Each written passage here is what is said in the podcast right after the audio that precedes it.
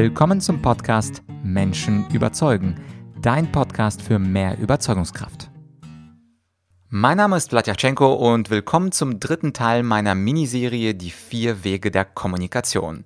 In der vorletzten Folge, im Teil eins dieser Miniserie, da ging es ja um den besten Zuhörtipp. In der zweiten Miniserie ging es um den besten Redetipp und heute geht es um den besten Schreibtipp. Und falls du dich fragst und das deine erste Folge ist, was sind diese vier Wege der Kommunikation? So unterscheidet man eben zwischen mündlicher Kommunikation und schriftlicher Kommunikation und zwischen Senden von Informationen und Empfangen von Informationen. Und dann entsteht so ein schönes Kommunikationsquadrat, das da besteht aus Reden, Zuhören, Schreiben und Lesen. Und in dieser Miniserie geht es eben um den besten Schreibtipp. Ja, und was ist denn nun der beste Schreibtipp? Und natürlich ist es jetzt kein Schreibtipp für Schriftsteller oder Poeten, sondern ich möchte das natürlich praxisorientiert hier halten und ich möchte das vor allem beziehen auf E-Mails, weil die meisten von uns sind jetzt keine Spiegel-Bestseller-Autoren und auch keine Welt-Bestseller-Autoren, die Harry Potter geschrieben haben, sondern was machen wir täglich? Wir schreiben täglich ein Dutzend oder drei Dutzend E-Mails. Je nach Job, aber jeder von uns ist begraben in einer E-Mail-Flut. Und jetzt wird es ein bisschen mathematisch. Was hat es zu tun mit meinem besten Schreibtipp? Nun, mein bester Schreibtipp für dich heute ist, du kannst bei E-Mails Zeit sparen, indem du, bevor du die Antwort anfängst zu formulieren, dir drei Minuten Zeit gibst und überlegst, was du eigentlich sagen möchtest und insbesondere auch, was du weglassen kannst in einer Nachricht. Und meine mathematische Milchmädchenrechnung ist ziemlich einfach erklärt. Wenn du dir drei Minuten Zeit nimmst für eine E-Mail, für eine durchschnittliche E-Mail, die jetzt natürlich nicht super, super lang oder super, super kurz ist, sondern eine durchschnittliche E-Mail, wo wir normalerweise vielleicht drei drei bis sechs Sätze unserem Empfänger schreiben würden. Wenn du dir drei Minuten beim Überlegen Zeit nimmst, dann brauchst du ja nur drei Minuten, um diese fünf, sechs Sätze zu verfassen, weil du ja genau weißt, was du in dieser E-Mail sagen willst, was deine Hauptbotschaft ist und gleichzeitig weißt du auch, was du weglassen kannst, was du für deinen Empfänger, also zumindest in dieser Nachricht heute, nicht wichtig genug ist, um das auch noch mitzuteilen.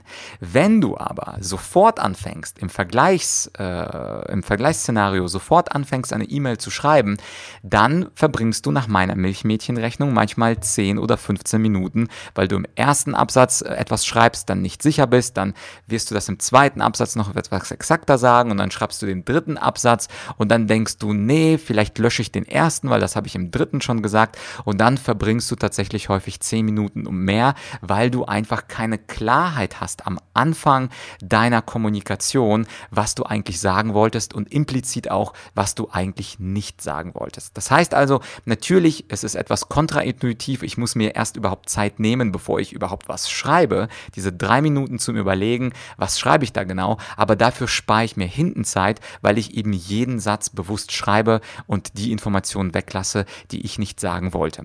Und übrigens habe ich bei diesem Tipp eine große Unterstützung und zwar von einem der berühmtesten Mathematiker der Neuzeit, von dem Herrn Blaise Pascal. Der war nicht nur Mathematiker, sondern sondern Universalgelehrter und unter anderem wird ihm folgender schöner Satz zugeschrieben. Er soll nämlich mal gesagt haben: Entschuldigen Sie, werter Herr, dass ich Ihnen einen so langen Brief geschrieben habe. Für einen kurzen hatte ich leider keine Zeit. Und letztlich ist es genau der gleiche Gedanke bei Blaise Pascal. Wenn ich mir am Anfang keine Zeit nehme, um nachzudenken, was ich schreiben will, dann kommt am Ende ein ziemlich langer Brief raus. Und dann muss man sich vielleicht sogar entschuldigen, wie der Herr Pascal, dass der Brief so lange geworden ist. Heißt also, wenn du am Anfang überlegst, wird deine gesamte E-Mail oder dein Brief, vielleicht schreibst du ja auch noch Briefe, eher unwahrscheinlich, aber wird deine E-Mail auf jeden Fall weniger Zeit in Anspruch nehmen. Und das ist doch in unserer schnelllebigen Zeit so wichtig. Der Tipp ist zwar kontraintuitiv, ich verliere vermeintlich diese drei Minuten zum Nachdenken, aber in der Summe, summa summarum, haben wir dann tatsächlich Zeit gespart. Und wo wir schon dabei sind, bei so kleinen Tipps für E-Mails, der zweite Bonustipp, wenn du das so möchtest, ist, du kannst auch durch eine schöne Signatur Sympathie aufbauen mit deinem Empfänger. Und zwar, statt kalten Buchstaben schwarz auf weiß, hast du am Ende ein sympathisches Farbfoto, neben deinen Kontaktdaten, neben vielleicht deinem Namen. Also wenn du mit mir in Kontakt wärst, dann würdest du sehen, dass ich in jede E-Mail mein Foto angehe. angehängt habe. Übrigens auch in der Signatur das Foto meines Podcasts, wo also steht Menschen überzeugen und dann mit dieser roten Schrift Podcast. Das kennst du ja von deinem Podcast-Feed. Bedeutet also, wir können noch ein bisschen Sympathie gewinnen in der Mail, also ein Bonustipp. Neben dem etwas Gedanken machen, auch der Tipp, versuche mal ein schönes Foto einzubauen in eine Standardsignatur von dir und dann wissen die Leute, aha, das ist der oder das ist diejenige, können sich dich auch viel, viel besser merken und anschließend finden sie einen schnelleren Draht zu dir, denn Menschen mögen Gesichter, Menschen mögen andere Menschen und nicht nur kalten Text schwarz-weiß auf äh, dem digitalen Bildschirm. Und falls du noch mehr Tipps brauchst zum Thema Schreiben, hast du jetzt zwei Möglichkeiten. Die eine Möglichkeit ist, dass du dir eine weitere Podcast-Folge anhörst von mir und zwar die Folge hundertachtunddreißig mit dem berühmten Journalisten von der Süddeutschen Zeitung Heribert Pratt, wo es unter anderem dadurch geht, darum geht, dass man Texte feilen muss, dass man an Texten feilen muss und sie tatsächlich langsam verbessern kann. Und wenn du noch mehr in die Tiefe gehen möchtest, also nicht nur ein, zwei Tipps hier und da, sondern eine strukturierte Anleitung zum besseren Kommunizieren, also nicht nur besser schreiben, sondern auch besser lesen, besser reden und besser zuhören, dann habe ich ja diesen neuen Kommunikationskurs gemacht und zwar nenne ich es die Kommunikationsmasterclass mit über hundert Kommunikationstipps in diesen vier Bereichen Reden, Zuhören, Schreiben und Lesen. Du findest den Kurs im Netz jetzt auf hundert tipps punkt argumentorik punkt com.